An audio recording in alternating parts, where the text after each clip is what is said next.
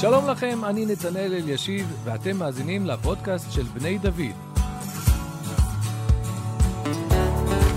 בכל פרק נשוחח עם דמות מובילה במוסדות בני דוד על יהדות, ציונות, ערכים וסוגיות שמעסיקות את החברה הישראלית.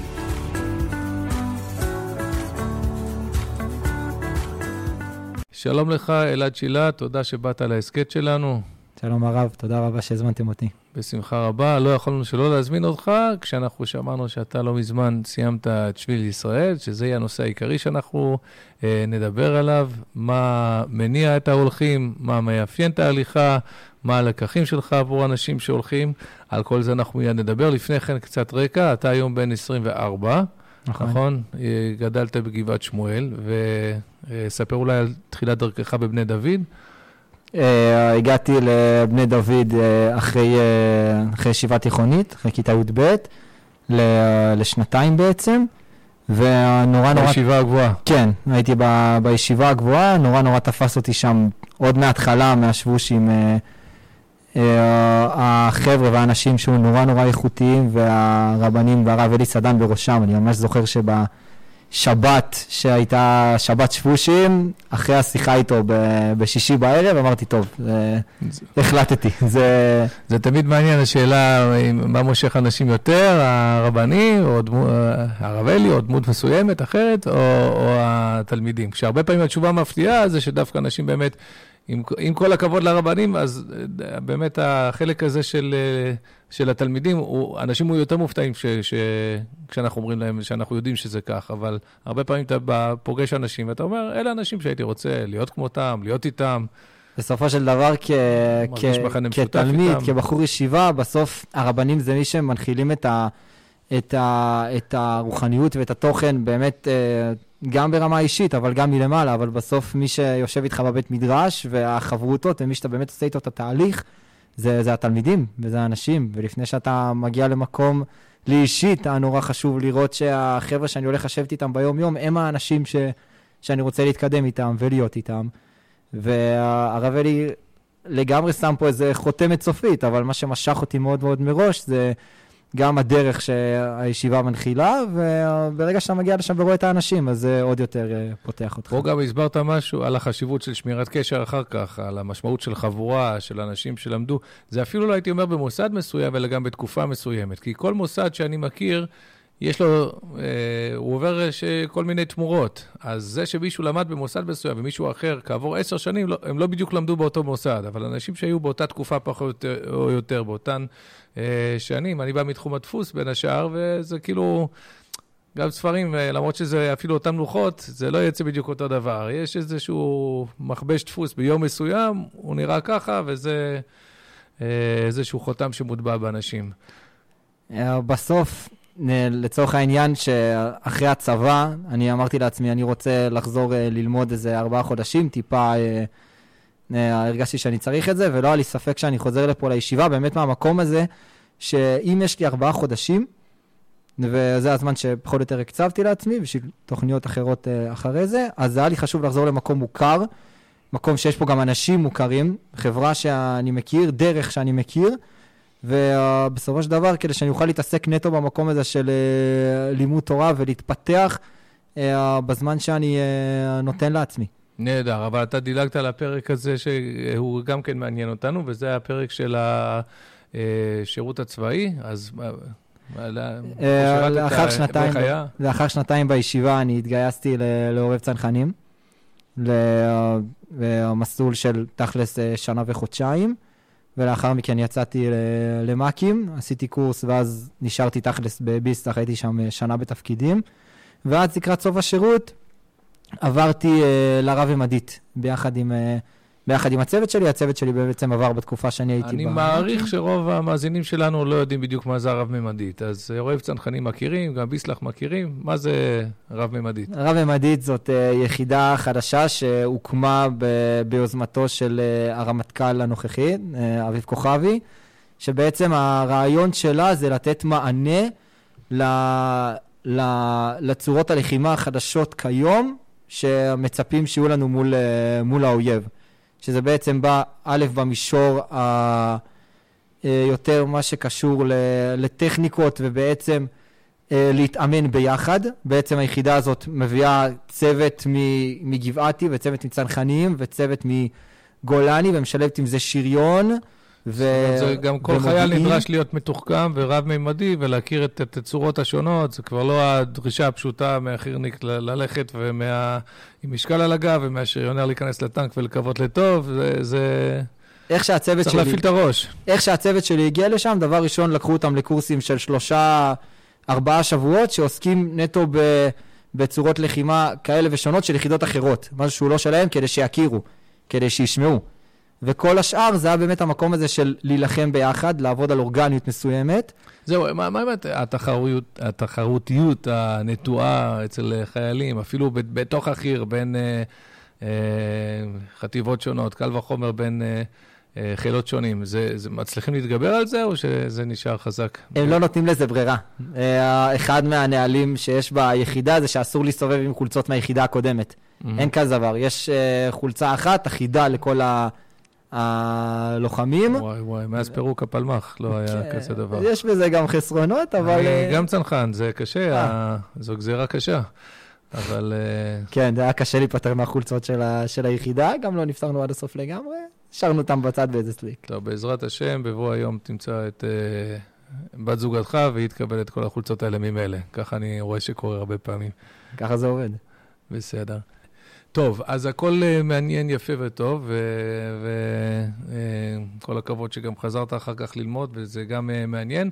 ובכל זאת, אנחנו פה התכנסנו כדי לשמוע ממך על הסיפור של שביל לישראל. אני טייל די ותיק, אוהב ארץ ישראל, אה, רבים כמוני קורצים לשביל לישראל, שמעו על שביל לישראל, אבל לא בדיוק התחילו. אני מכיר הרבה אנשים גם שהתחילו.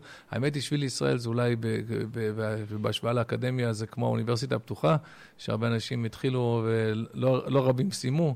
אה, זה קצת כמו מסלול, כן, כן, נופלים אנשים בדרך. אז בוא תספר לנו מה משך אותך לשביל לישראל, ואז נתחיל ככה לנסות לפרוס את החוויה הזאת אה, כמו נקניק, חתיכה-חתיכה, ואולי נעשה חשק לאנשים. שביל ישראל זה חלום, באמת, שהיה לי מאז שאני בן 18, אה, פחות או יותר. שמעתי על השביל ושמעתי המון סיפורים עליו, בכללי על אה, לטייל בארץ. אני הרגשתי שכילד יש לי פער מסוים בידיעת הארץ, ומצד שני אני נורא נורא אוהב לטייל. ואני נורא נורא אוהב כזה אתגרים וגם uh, פרויקטים, ושביל ישראל, איך ששמעתי על זה, זה היה ממש חלום בשבילי. כחירניק לחירניק.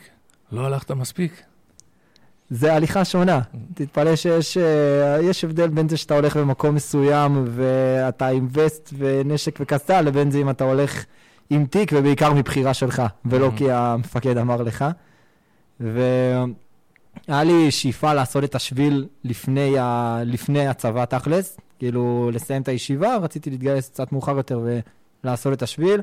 ברוך השם שזה לא יצא, זה לא, זה לא היה השלב הנכון לעשות את זה.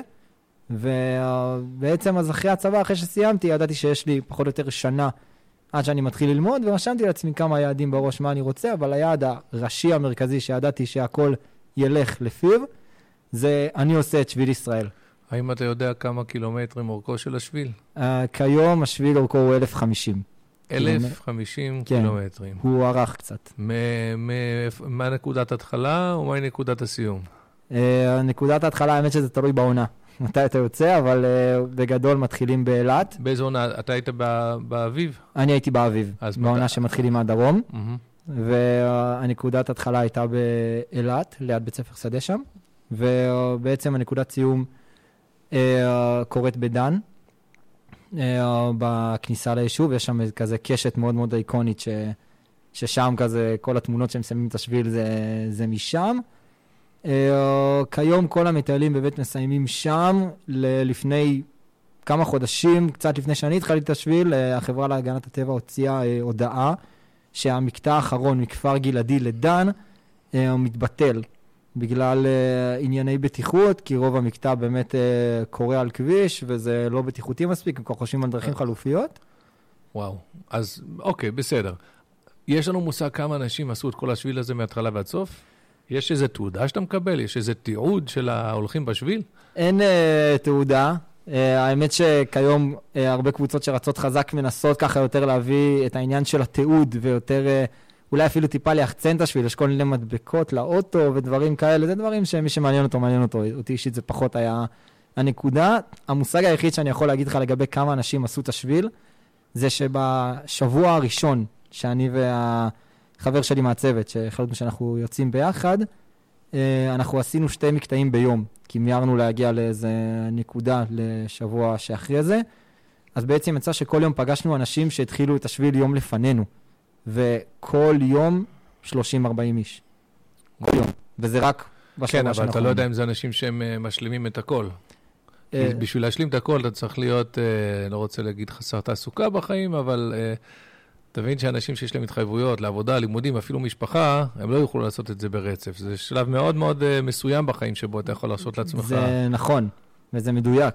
בסוף, עם כמה שהשביל הוא באמת פתוח לכל אחד, ההמלצה, גם בעיניי, שלי האישית וגם בכללי, האוכלוסייה שרואים שם, זו אוכלוסייה מאוד מסוימת. זו אוכלוסייה שאחרי צבא, היא עוד לא החליטה במאה אחוז מה, מה, מה עושה בחיים שלה, או שהיא יודעת וכרגע רק דוחה את זה בשביל לחוות עוד דברים.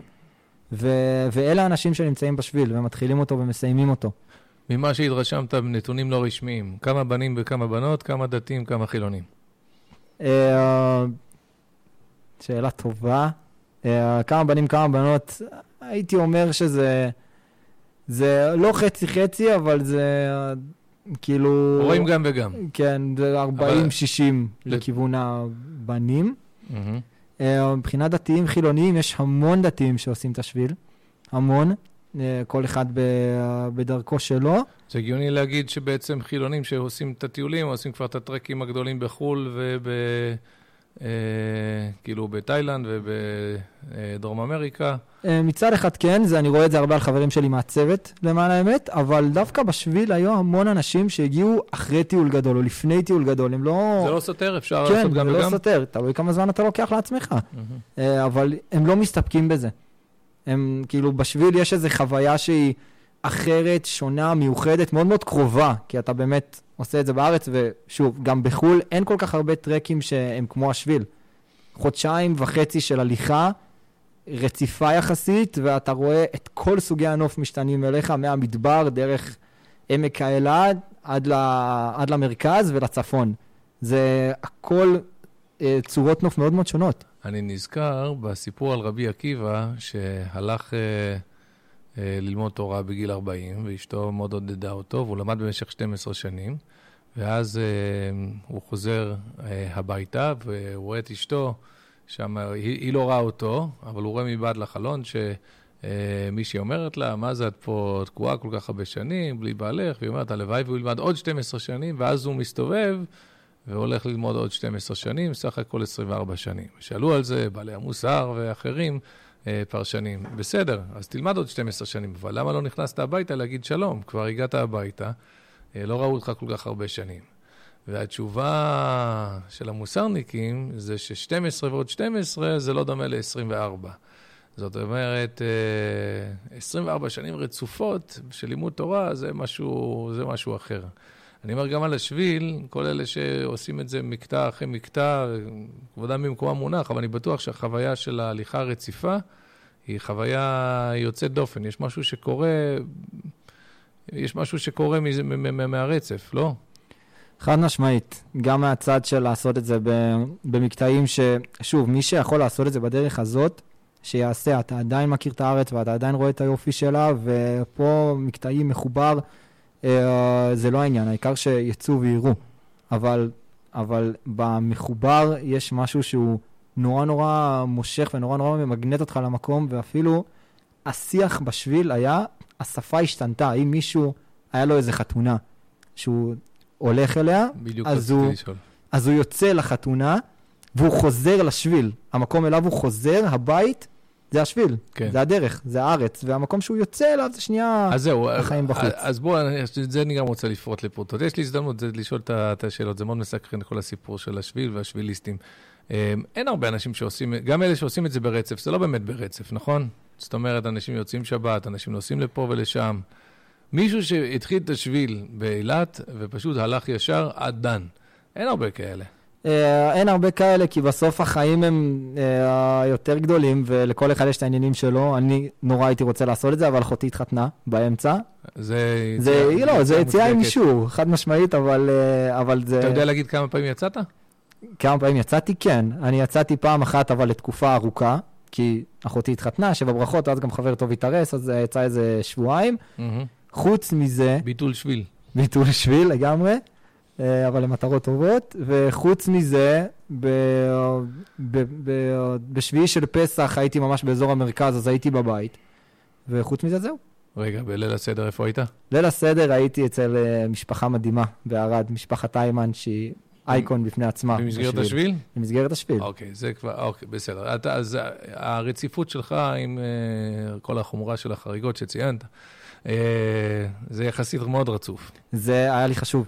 כן. זה מוציא לגמרי מהחוויה שאתה, שאתה יוצא, ואם צריך אז יוצאים, אבל... אז בוא נדבר קצת לוגיסטיקה. מה אתה צריך על הגב? אני מניח שמחשבים כל דבר, בהבדל בין חירניק לשריונר, כי אתה הולך לסחוב את זה, ומצד שני, מה שלא תסחוב על הגב, לא יהיה לך, אז אה, מה, מה, מה, מה, מה סוחבים?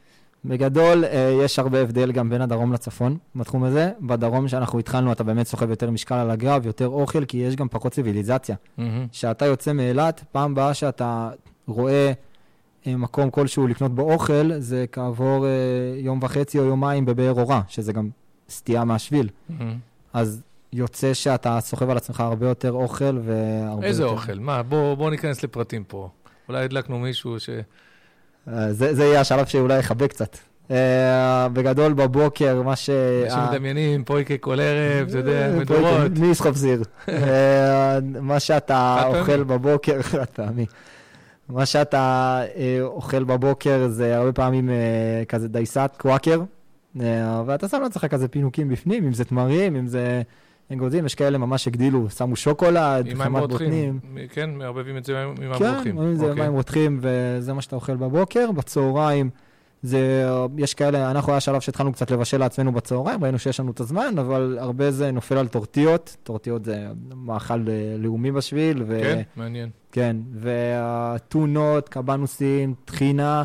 כל מיני דברים כאלה, אוכל שקצת מזכיר צבא, אבל uh, באווירה כזאת אחרת. טחינה לא צריך קירור?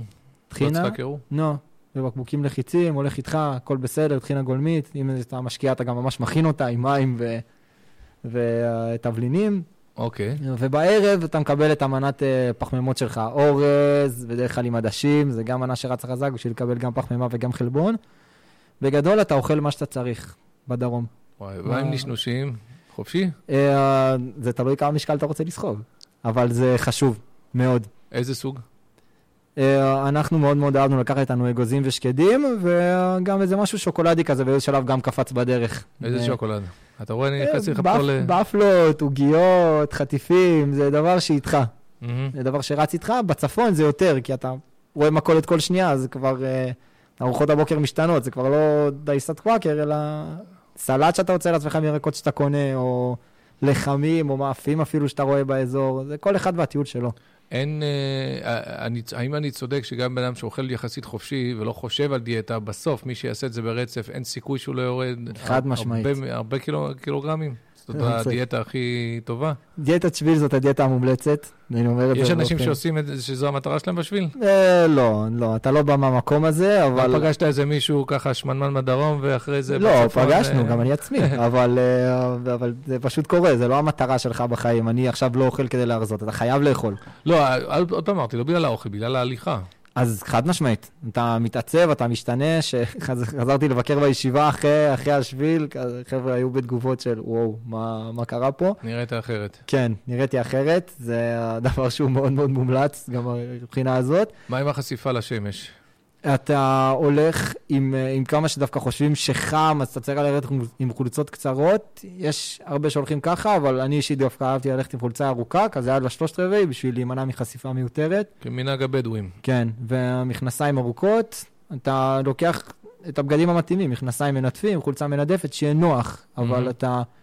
אה, עם כובע... בלילות יכול להיות קר מאוד, אפילו באביב, נכון? בלילות, בהתחלה בדרום. אתה חייב בגד חם איתך. אה, חייב, לוקחים גם. Mm-hmm. לוקחים, ובדרך כלל מה שקורה, בסוף אתה בארץ, אז אתה מגיע מהדרום לצפון, בעונה שאני עשיתי, אז אתה מוריד אותו. מה עוד יש בתיק?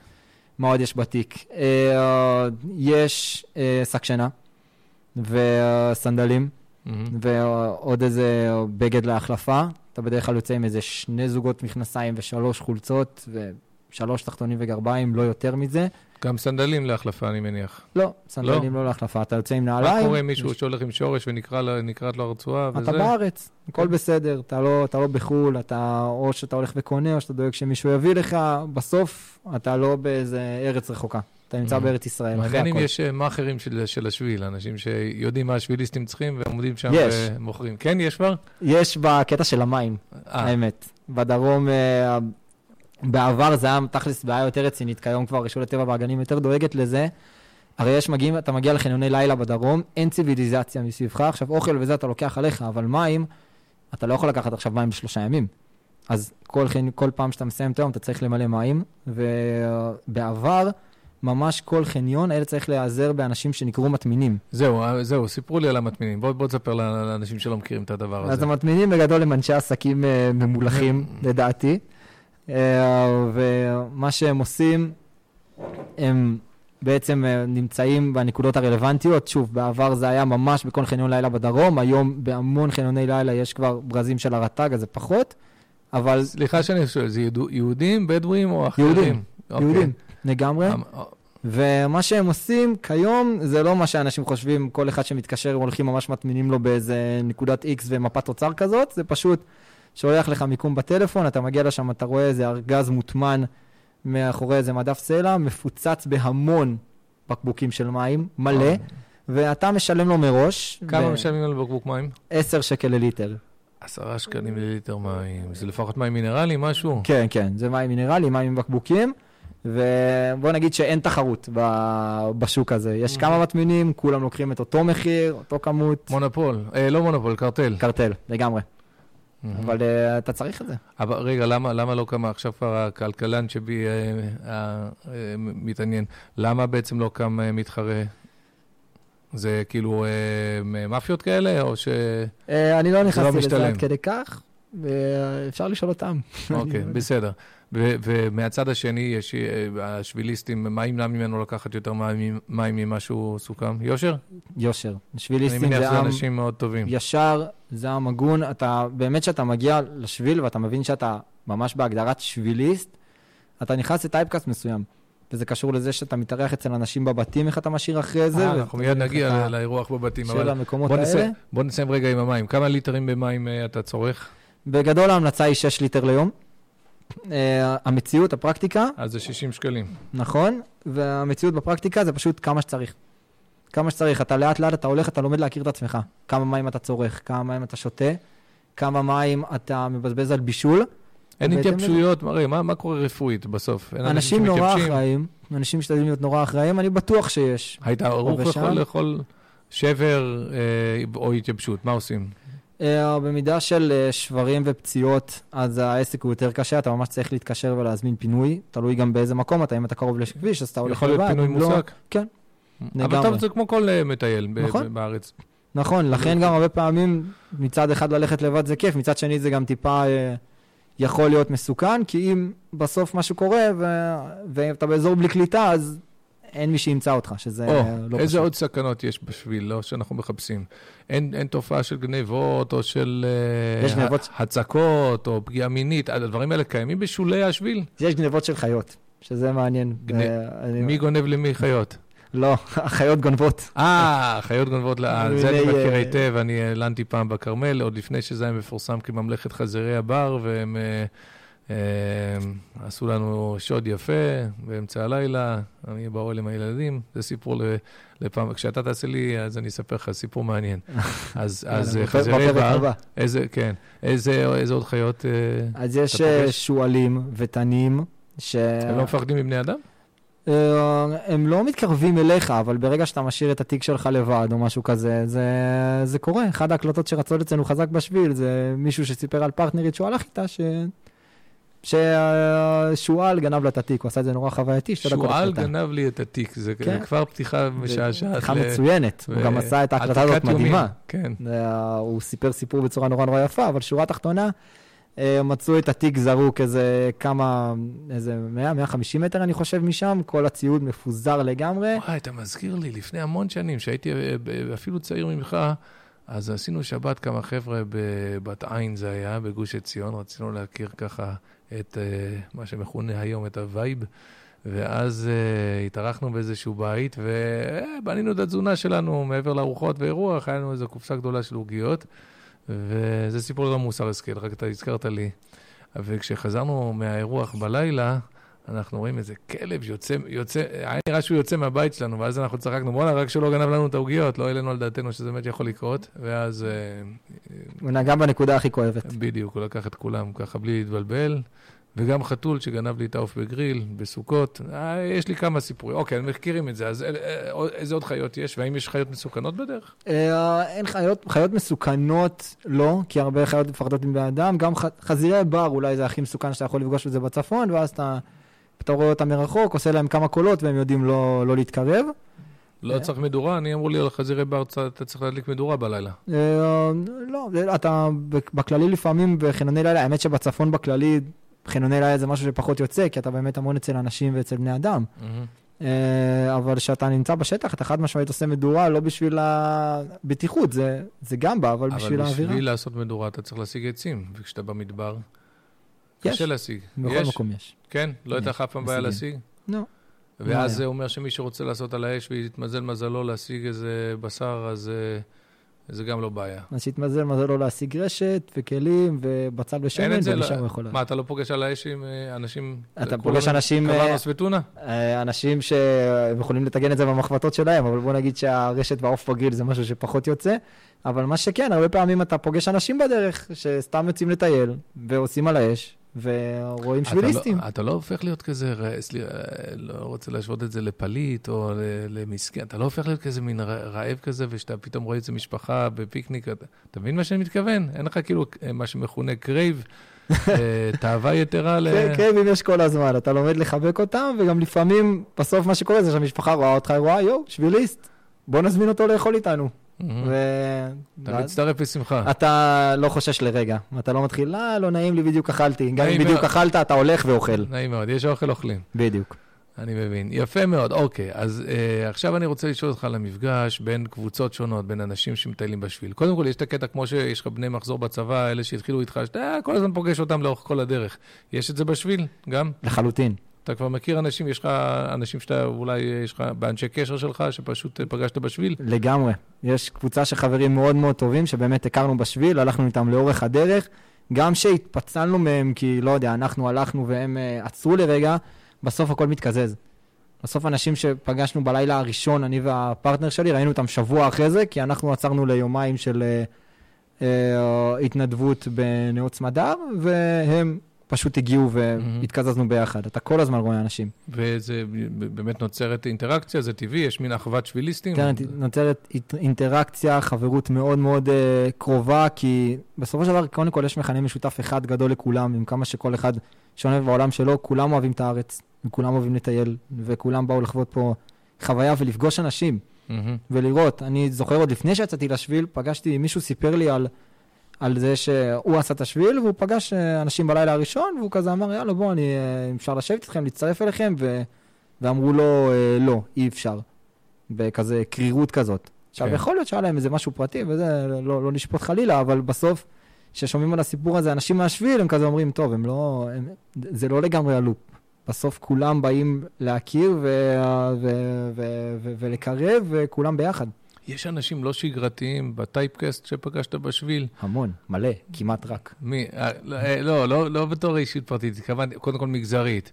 חרדים, פגשת שם, ערבים, פגשת שם. אה, חרדים... להגדיל, סתם אנשים שאתה פחות מדמיין אותם על השביל. חרדים בשביל לא פגשתי, אבל לאורך הדרך אתה פוגש חרדים שמטיילים. זה היה בין הזמנים, ויצא לי לפגוש המון המון חרדים שפשוט יצאו לטייל. ערבים, דווקא פחות יצא לי. Mm-hmm. אתה עובר קצת בכפרים, אבל uh, לא, לא, לא שביליסטים, לא יצא. או אנשים, נגיד, מבוגרים מאוד?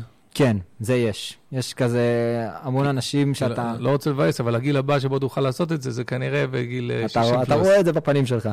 אה, אז קודם כל, אני באמת מאחל לעצמי ולכל אחד שבגיל 60 פלוס הוא יהיה במקום הזה שהולך לעשות את השביל. זה מדהים, הן מבחינת הכושר ומבחינת הרצון להרחיב את האופקים. אה, ואתה פוגש, פגשנו איזה מישהו שבאמת אה, סיים קצת עם הקריירה שלו והחליט שהוא יוצא לשביל. פגשנו אבא שהלך עם ילדה בת 12, החליט שלכבוד הבת מצווה שלה, מה שהם עושים, מסיימים ביחד את שביל ישראל. במקטעים כמובן, אבל גם פרויקט מדהים שנתן לי המון המון השראה. Mm-hmm. ואתה רואה כל מיני אנשים לאורך הדרך. תגיד לי, מה עם הניווט? זה לא מובן, אתה, אתה, אתה, כאילו, אנשים לא, לא, לא טועים בדרך? זה כאילו צריך להשקיע, להשקיע בזה? קודם כל, אנשים טועים בדרך, זה גם תלוי כמה אתה מחובר למציאות. אה, יש לי איזה סיפור מצחיק עם זה, עם מישהו שהיה מתקשר אליי קבוע, כל פעם שהוא היה מתקשר אליי בשביל, הייתי כזה, טוב. יש קליטה? יש בעיה. בחלק מהמקומות כן, חלק מהמקומות לא. אה, אבל ידעתי שאם הוא מתקשר, אז טוב, יש פה בעיה, כזה, דבר ראשון, טוב, איפה אתה? איפה אתם? אני צריך להגיע אליכם, איפה אתם נמצאים? ופעם אחת זה היה מוגזם, שהיינו על איזה, על הר כרמל, והוא חשב שעקפנו אותו, אז שאלתי אותו, תגיד, אתה עדיין על ההר? כזה מסתכל שמאלה, אני שומע אותו אומר לי חבר בטלפון. תגיד, אנחנו עדיין על ההר? אנחנו עדיין נמצאים בו? לא, ש... לא סימן טוב עם מישהו שואל. בדיוק, ואתה יודע, ישר הפרטנר שלי הלך, חילץ אותו, זה היה פרויקט. אבל בגדול, אני פה לא רוצה לעשות פרסומת, אבל כן, אה, בזמנו הוצאנו לאור אה, ספר בשם סיפור דרך, שמלמד את אומנות הניווט. נראה לי שזה קריטי, ושאנשים לא יסמכו על הטלפונים שלהם בלבד. אחת הבעיות שאני מכיר בשבוע הספר ובשיווק של הספר הזה, זה שאנשים אומרים, אה, זה כבר לא, כבר לא מנווטים ככה. ואני אומר, מעבר לערך החינוכי של ללמוד אה, לנווט, בסוף אין לך בכל מקום קליטה, וכדאי מאוד שאתה, שת, שתדע לנווט. ו... אה, קודם כל, לדעת לנווט זה באמת חשוב בכללי, ובצבא זה גם נתן לנו המון, אבל כן, מצד שני, הטכנולוגיה היום, אה, עם כמה ש...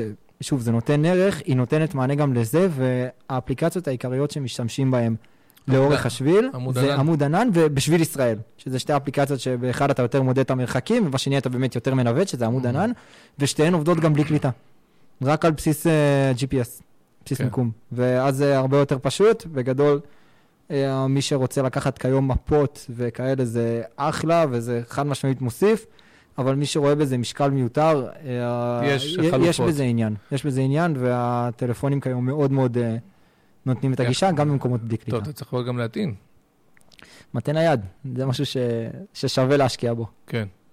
אה, והסימון, יש סימון שבילים בכל השביל ישראל? יש סימון, הסימון הכתום, כחול, לבן, הוא מופיע בכל השביל. אמנם, כן, יש מקטעים שהוא פחות... לתחזק את זה זה קשה, לא, זה עולה. הם זה... עושים עבודה מדהימה. כן. אין לי מילים.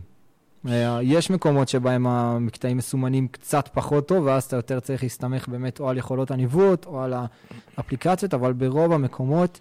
אתה נמצא לאורך, אה, לאורך שביל מסודר, שאתה יודע איך ללכת איתו, מבחינת, מבחינת סימון הוא מסודר, אתה יודע מאיפה להגיע לאיפה להגיע, והוא באמת מוליך אותך. תן לי שני מקומות שמי שסתם מטייל בארץ לא יפגוש, רק בשביל ישראל, את כאילו, מקומות יפהפיים שלא ידעת על קיומם. כי יש לפעמים תחושה שכבר היינו בכל מקום וכבר הלכנו בכל... מי שחי חיים של טיולים, לפעמים יש לו תחושה של מיצוי ושל הארץ קטנה עליו, ואני בטוח שבשביל ישראל פגשת גם אה, נופים חדשים. אה, קודם כל, הרי אילת. מי שלא הולך בשביל לטייל בהרי אילת לא יגיע לשם. אין כזה דבר. ואז... אה, טוב, אבל יש את הר שלמה, שכולם, והר צפחות, שכולם נכון, מכירים. אבל הר צפחות... הר יואש. הר צפחות זה ההר שהכי קרוב לאילת, אז מי שהולך עושה שנייה הלוך חזור, אין בעיה, אבל יש שם, שם כל ערים. יש את הר שחורת, שזה הר אחרי, הר, אחרי טפחות, אחרי הר יהורם, שהוא מדהים, הוא כאילו, כולו כזה אבנים שחורות כאלה, וזה פתאום גוון נורא נורא שונה בתוך כל השלולית הזאת שבמדבר. יש לך את, פתאום שחור באמצע, וזה מדהים וזה יפהפה. והמקום השני שהייתי אומר, שזה בעיניי אחד מהנקודות המרכזיות והמופתיות שיש בשביל, זה כל האזור של ערד. ומה שנמצא לפניו ומה שנמצא אחריו. אני הגעתי לערד ביום אחד, ממצדה. ניסיתי להאשים את הפרטנר שלי, ו... ויצא שעשיתי מסלול של יומיים ביום אחד, והכל היה צהוב, מדבר, מדבר יהודה בסוף. כן. הכל צהוב. יום לאחר מכן, הלכתי מערד להר המסע, הכל ירוק. בדיוק ביומיים שונים. זה בדיוק התפר. בדיוק התפר, שם יש ניקוז מים מאוד גדול שלא מגיע למדבר, ו... וזה נשאר שם, אבל פה הכל צהוב, פה הכל ירוק, ואתה מבין שמה שעבר זה לילה. זה מטורף. וזה הזוי להבין את זה. כשמגיעים לנקודת מים, נכנסים? זה חלק מהפק"ל? זה אה, תלוי אצל מי, אבל אני ממליץ בחום. כן. אצלנו זה הפק"ל. כן. סחבתם מגבות, ואז צריך לחכות שהיא תתייבש. אתה סוחב מגבות כאלה. בכלל, מה, יש מתח בין ה... קצת כמו לימוד אה, גמרא. האם יש מתח בין ההספק לבין ה... כי הייתי מדמיין את השביל שביל כמצב שבו אתה רוצה קצת כאילו לצאת מהשעון החיים וכאילו להיות שעון באלף ובעין. מצד שני, בסוף אתה רוצה להתקדם. מה, מה, מה... יש מתח כזה? יש המון מתח לזה, וזה שיעור שלדעתי, אני אישית למדתי את השיעור הזה בשביל, ואני קורא לזה ההבדל בין להסתכל למטה על הדרך, לבין להסתכל לצדדים, על האנשים ועל הנוף. בסוף, מי שרוצה, והמטרה שלו היא רק לסיים את השביל, יכול להיות שהוא גם ייהנה מהחוויה, ויכול להיות שזה מה ש... שייסע לסוף. יעשה לו טוב, ויכול להיות שהוא רוצה לסמן וי על זה שעשה את שביל ישראל, וזה באמת מה שיעשה לו טוב, ואז הכל טוב ויפה. אבל רוב האנשים, החוויה שלהם, וגם אני מאוד מאוד מזדהה עם זה, זה לדעת גם באמת ליהנות מהדרך. אנחנו בהתחלה יצאנו לשביל שתכננו כל יום בשבוע הראשון, ואמרנו לעצמנו שנתכנן עוד המון הלאה ונלך בדיוק על פי הלו"ז הזה, וזה משהו שהוא לא נכון לעשות. כל יום אתה פוגש משהו חדש, וכל יום רגע באה לך הזדמנות חדשה, ויש אנשים שהיו, אני יודע שהיו במסלול מסוים, ופתאום איזה מישהו אמר להם, בואו תעזרו לי פה ושם איזה כמה ימים בטיול טרקטורונים, ואז תמשיכו. וזה אחלה, זו חוויה מדהימה בשבילם. אז הם עוצרים רגע הכל, ועושים את זה, ואחרי זה ממשיכים. אני כותב ספרים, אם אני עושה את שביל ישראל, אני בליינד יוצא עם ספר, לפחות ספר אחד, נכון? כדאי. אי אפשר ש... לא, לא מדבר על לקרוא, על אה. לכתוב. אז כן, חד משמעית. רואים אנשים עוצרים, כותבים, מתעדים. חייב, זה משהו ש... יש לך יומן? אני בטוח שיש אותו. יש לך יומן? אה, יש לי, אה, אין לי יומן, אבל כן הייתי בחור שכותב. האמת שדווקא ספציפית בשביל היה לי, אה, בשבוע הראשון עוד כתבתי, ואז היה לי מחסום כתיבה מאוד רציני, שגם מאוד ביאס אותי. אבל הרבה מאוד אנשים כותבים, כל הזמן. סיפורים, חוויות, שירים, סתם מה הם עשו לאורך היום. זה מאוד מומלץ וזה מאוד מאוד עוזר. להשאיר את החוויה גם חקוקה אצלך, כתוב על לוח לבך. זה, אתה כותב, זה, זה נשאר. מה הם האתגרים הדתיים על אה, שביל ישראל? אני יכול לשער שקודם כל תפילה וכשרות, אבל... אה, תפילה, כשרות, שבת, זה הרבה פעמים אה, אתגר. הנה, אז בואו נשמע דבר-דבר. קודם כל, תפילה, אני מניח שתפילה במניין זה דבר נדיר למדי על השביל, רק אם ממש... נדיר למדי, בואכה פחות קורה. Mm-hmm. אתה, כל אחד יוצא כזה בשעה אחרת, וגם יש, לצערי כיום יש הבדל בין חבר'ה דתיים לדתיים ש, שמתפללים בבוקר ו, ומקפידים, ובסופו של דבר זה משהו שקיים, וסביר להניח שלפחות בדרום, שאתה תלוי נטו באנשים שאיתך בחניוני לילה, אה, פחות תמצא מניינים, אתה מתפלל אה, לבד. כשאתה מגיע לצפון, ואתה באמת כבר ישן במקומות מסודרים, אצל אנשים, בערים מסוימות, אז יש לפעמים יש בתי כנסת, ו... ואז אתה הולך ומתפלל, אבל זה הרבה מאוד עבודה עצמית, mm-hmm. וה... והשקעה עצמית להקפיד על זה, כי מניין זה באמת משהו שפחות קורה בתקופה הזאת. מצד שני, אני יכול לשער שזו תקופה רוחנית, שהתפילות הן, גם התפילות היחיד, הן בעלות... אה, עומק, משמעות. אתה מתפלל יחיד מול הנוף הכי יפה בארץ, וזה לא משנה איפה תהיה. זה כן. מוסיף לנדבך הרוחני המון. אה, ושוב, אתה מסתכל על זה החוצה, לי אישית, מה שהיה לי באותו רגע זה, טוב, אני מקשיב חלום, וזה מוסיף המון. זה מוסיף המון תודה. כשרות, בעצם אה, מי ששומר, שומר, ו... אה, הכשרות זה, זה לא רק עניין של מי ששומר, שומר ומי שלא, לא. בסוף, גם אם אתה מגיע ל... למלאכי שביל, שלפעמים לא שומרים כשרות ואתה רוצה לאכול, אז אתה צריך להתחיל להיכנס לעניין של הכשרות. כן. של uh, להכשיר, של לעזור. לי כבר בשבוע הראשון זה קרה, וגם הרמתי טלפון, אני זוכר, לרב, uh, לרב נועם בישיבה, קישר אותי ישר לרב יהודה סדן, ו... והתייעצתי איתו איך עושים, הוא הסביר לי בדיוק מה התנאים, איך עושים, מה עושים. אז ו... זה ידע הלכתי שכדאי להצטייד איתו. כדאי מאוד להצטייד איתו. כדאי שהוא יהיה סגור על הלכות כשרות, אה, ברמת הפניני הלכה ו... ו... ברמת הפניני הלכה וברמת עוד יותר על כשרות ב... בטיול, בשטח. הרבה על... גם על הכשרות. כאילו כן. לדעת אה, איך מכשירים כלים ו... ודברים כאלה, ובסוף שאתה, למרות שאתה נמצא בסביבה שהיא לא שומרת כשרות ולא כמוך, אה, יודעת לכבד את זה. כן. ונותן את המקום. ושבתות, אה, שבתות, אני מניח שעשית תמיד בבית או משהו כזה, או שעשית גם בשטח לגמרי? אה, לא היה שבת בשטח, חוץ מהשבת ממש האחרונה. עשינו כל החבר'ה ביחד, עשינו איזה... אה, כל מי שעמד לסיים את השביל ביחד, עשינו איזה ישיבה כזה יפה לנהר הירדן. ששם לא הבעיה כשרותית בכלל, כי mm-hmm. אין שם שום דבר. כן, יש אבל נושא אחר בשבתות, וזה כל הנושא של עירוב ושל טלטול, שאנשים שגדלו בארץ מאוד לא מכירים, כי הם רגילים נכון. שתמיד, הם לא מכירים את ה... בגדול, מי שיוצא לשביל, אני מאוד מאוד ממליץ לו להצטייד בידע הזה. של איך להתנהג, בעיקר הנקודות האלה של שבת, אה, תוך כדי טיול, באמת, כמו, כמו שנגעת על עירוב וטלטול. ו... אבל זה לא מבאס שבת, אה, כאילו, יותר מאשר יום חול. היית מבין מישהו שנגיד רק בימי חול מטייל ובשבתות נוסע הביתה? כן, הייתי כאלה. מבין. יש כאלה גם שעשו את זה, זה מוציא אותם מהחוויה. Mm-hmm. חד משמעית. בסוף נעשות שבת אצל אנשים, אצל אנשים שונים, אצל דמויות שונות, מקומות שונים. אה, זה, זה נורא נורא נותן, וזה נורא נורא מוסיף לחוויה, אנשים שאתה פוגש בדרך, בטח בשבתות.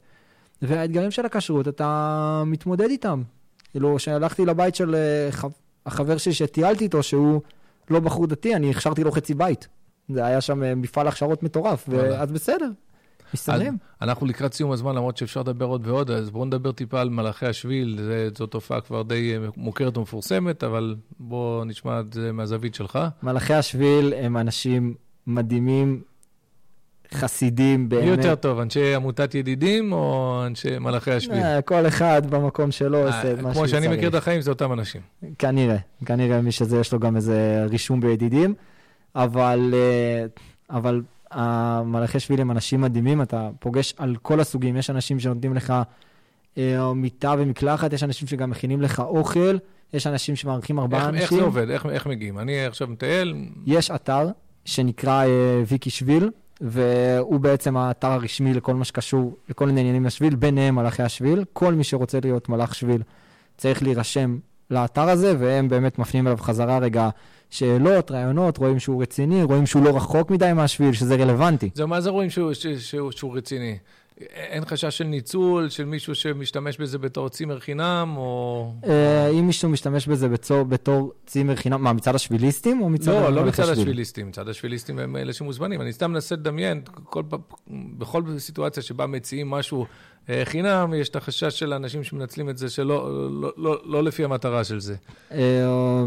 אה, זה בסופו של דבר, יש מלאכי שביל שבאמת באים וממש שואלים, לי יצא, שאלו אותי איזה פעמיים, שלוש בטלפון, האם אני עושה באמת את כל השביל, וגם עושה אותו ברצף. זהו, אתה רואה, שאנחנו... הם שאלו את זה בגלל מה שאני אמרתי, כן. כי הם כנראה חוו כל מיני אנשים שסתם ככה... אה, כן, אני מניח שזה גם משהו שקורה. מן mm-hmm. הסתם, אה, אין מה לעשות. אוקיי, אז אתם מתכתבים קצת והכול, ובסוף אה, יש אה, סגירה. כמה אנשים בבת אחת מתארחים בבית כזה של מלאך שביל? יש בתים שמארחים ארבעה אנשים, יש בתים שמארחים שניים. אני הייתי בשבת בערד, שאירחו 80 איש. בשבת. טוב, זה חריג. משפחה מדהימה. וואו. באמת. אני נכנס אליהם. איך כלכלית הם מצליחים לארח 80 איש? אני חושב שהם עושים את המיטב, אני חושב שגם הייתי איתם גם בליל הסדר, ולדעתי שם הביאו להם איזה סבסוד גם מצוין, כי באמת משפחה מאוד מאוד מוכרת. מי הביא להם? Uh, אני חושב שארגון צוהר mm-hmm. uh, uh, דיבר איתם, ובאמת צוהר גם עושים שבתות לאורך השביל ו- ורואים אותם לאורך הדרך. והמשפחה הזאת פשוט, אני נכנסתי הביתה, אני שואל את האמא, טוב, איפה אני שם את הדברים? איפה שאתה רוצה. מה זאת אומרת? במרפסת, על הגג, בסלון, בחדרים של הילדים. רגע, אבל הילדים נמצאים בחדרים, בסדר, הם כבר רגילים לזה, הם יודעים את ה... אז זהו, משפחה כזאת, יכול להיות שיש לה, הרי לכל אורך השנה יש אנשים על, על הציר. אז יכול להיות שממש יש לה רוב הימים בשנה תפוסה, זאת אומרת, יש... השביל, קודם כל, הוא בגדול בעונות. כשאתה נהיה מלאך שביל, אתה יודע שלא כל השנה עכשיו הולכים לשגע אותך עם הטלפון, יש את העונה של האביב ויש את העונה של הסתיו לקראת חורף, mm-hmm. ששם כנראה הטלפון שלך יצלצל וישגעו אותך. כן, באמת, מה עושים בכל זאת, אה, לא, אה, יורד גשם, ולא לא חווית את זה? אה, לרדת גשם, האמת שברוך השם לא יצא לי, כי באמת גם יצאנו בעונה מתאימה. יצאנו כזה בפברואר. אבל מי שיוצא בסתיו זה יכול לקרות לו. זה גם יכול לקרות, אבל, אבל פחות. גם, כי אתה יוצא מהצפון לפני שכזה הכל מתחיל, ואתה מגיע לדרום שכבר יש טיפה גשם בצפון. אז, אז uh, אתה מסתדר, על פי זה מחולקות העונות של השביל, מתי אתה יוצא, מאיפה. זה הרבה תלוי במזג אוויר בסוף. Mm-hmm. יש לך חשק להיות מלאך שביל? זה עושה לך... חד משמעית. כן. לכל מי שהיה שביליסט יש חשק אחרי זה להיות מלאך שביל. אולי לא כולם כמו אותה משפחה, משפחת איימן מערד, אבל, אה, אבל לכולם זה עושה חשק וזו מצווה מאוד מאוד גדולה. ו... גם אתה, אתה בטוח בעצמך, כי שוב, שביליסטים זה עם, וזה אנשים שאתה יודע שאתה מארח אותם בבית שלך, הם ישאירו מסודר אחרי זה, וישאירו נקי, ולא יהרסו ולא ישברו שום דבר, כי הם יודעים מה המקום שלהם והם יודעים מה המקום שלך. משהו אולי לסיום, אה, לסיום זה בטוח, אבל אולי משהו על החוויה הרוחנית שבזה? זאת אומרת, דיברנו אולי אה, דתית והלכתית, אבל אני שואל עכשיו, רוחנית, מה זה עושה לבן אדם? אה, מה אפיק הצמיחה, אפיק הרווח הרוחני ממסע כזה? שאתה נמצא מול הטבע ומול ארץ ישראל, אתה, אתה פוגש את עצמך. וגם אם זה מבחינת האתגרים שיש לך בדרך, כמו שבת כשרות, שפתאום אתה מבין מה אתה יודע, מה אתה לא יודע ומה אתה עוד רוצה להוסיף לעצמך ומה חשוב לך. וגם מהצד שאתה מסתכל סביב, אתה, אתה רואה את הארץ ו, וזה ישר עולה לך. דווקא המדבר הוא מאוד מאוד, uh, בהקשר הזה הוא ממכר והוא מדהים, ובגלל שזה נראה צורות נוף שכביכול דומות, זה לא כמו הצפון שכל רגע יש משהו אחר, אתה פוגש אה, מסע נפשי מאוד מאוד גדול. אהבה ענקית לארץ ואהבה ענקית לאנשים שאיתך, ואתה באמת עובר איזה תהליך עם עצמך, תהליך של התעלות כזאת, שאתה מרגיש מחובר לקדוש ברוך הוא, מחובר ל, אה, לאנשים, כל אחד משביל לקחת את זה למקום שלו, אבל בסוף אתה, אתה חווה משהו מנטלי. זה גם החבר'ה שעשו טיול בחו"ל ואחרי זה עשו את השביל, אמרו שפה פה, פה נוגע ההבדל, פה נוגע הנקודה. אתה חווה משהו אחר בארץ. אגב, תגיד, מה, מה קצת שידוכים? יצאו מהשביל? יצאה תיבת נוח רצינית מאוד לקראת סוף השביל, הסתדרו זוגות זוגות יפה מאוד. אה, תיבת נוח. אוקיי. קורה, קיים, אה, מי שחיפש מצא. בעזרת השם, זה יכול להיות בהחלט סיפור יפה לאיך אה, הכרתם. אה, תשמע, יפה מאוד. אתה יודע, אתה באמת הצלחת בשלושת רבעי השעה האלה לקחת אותנו. אני מרגיש כבר שעברתי קצת משהו, ונראה לי שכל מי שהאזין... אה, גם עוררת את הרצון, אבל גם נתת לנו איזושהי, אה, איזושהי תמונה. זה דבר יפה מאוד, הוא לא היה קיים כשאני הייתי בגילך, הוא רק היה בתחילת אה, תכנון, וזה יפה מאוד, כן ירבו, ועוד אני חושב שיצמחו הרבה דברים יפים, והיכרויות, וקשרים, ודברים מעניינים שהם, שהם לא בהכרח צפויים. וחכם השביל מן ההולכים בו, ו... אה, הארץ מאוד מאוד. אז תודה רבה שחיברת אותנו לכל זה, ושיהיה לך בהצלחה בהמשך הדרך. תודה רבה, ושוב, אני ממליץ לכל מי שחושב, מתלבט, שיעשה, זאת חוויה מדהימה. כל אחד מוצא שם את, את מה שהוא רוצה, כל אחד יצא עם משהו אחר. אין אחד שהתחיל את המסע במקום מסוים וסיים אותו באותו מקום. כל אחד משיג משהו בדרך, ואני ממליץ מאוד. תודה רבה על הכל. תודה לך. עד כאן הפרק שלנו, תודה שהאזנתם להסכת של בני דוד. אתם מוזמנים לשתף את הפרק עם חברים, נשוב ונשתמע בפרק הבא.